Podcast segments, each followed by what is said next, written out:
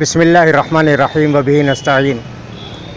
معلوم ہونا چاہیے کہ ہمارے کچھ بھائی جو کہ ایسے دعویٰ پروڈکشن کا کام کر رہے ہیں، ان لوگوں نے مجھ سے پوچھا کہ شیخ بن باز، شیخ صالح حسین رحمۃ اللہ علیہما اور شیخ صالح فوزان وغیرہ کے جو فتوے ہیں یا ان کی جو نصیحتیں ہیں یا ان کی جو تقریریں ہیں، اس میں سے سلیکٹ کر کے ہم لوگ فارورڈ کرتے ہیں۔ کچھ لوگ اعتراض کرتے ہیں کہ کس عالم کے گائیڈنس میں آپ لوگ یہ کام کرتے؟ یہ لوگ اپنا کام نہیں کرتے، بلکہ علماء کی جو تقریریں ہیں، اس کو فارورڈ کرتے ہیں۔ اس کے لیے گائیڈنس کے بغیر بھی یہ ہو سکتا ہے۔ گائیڈنس ضروری نہیں۔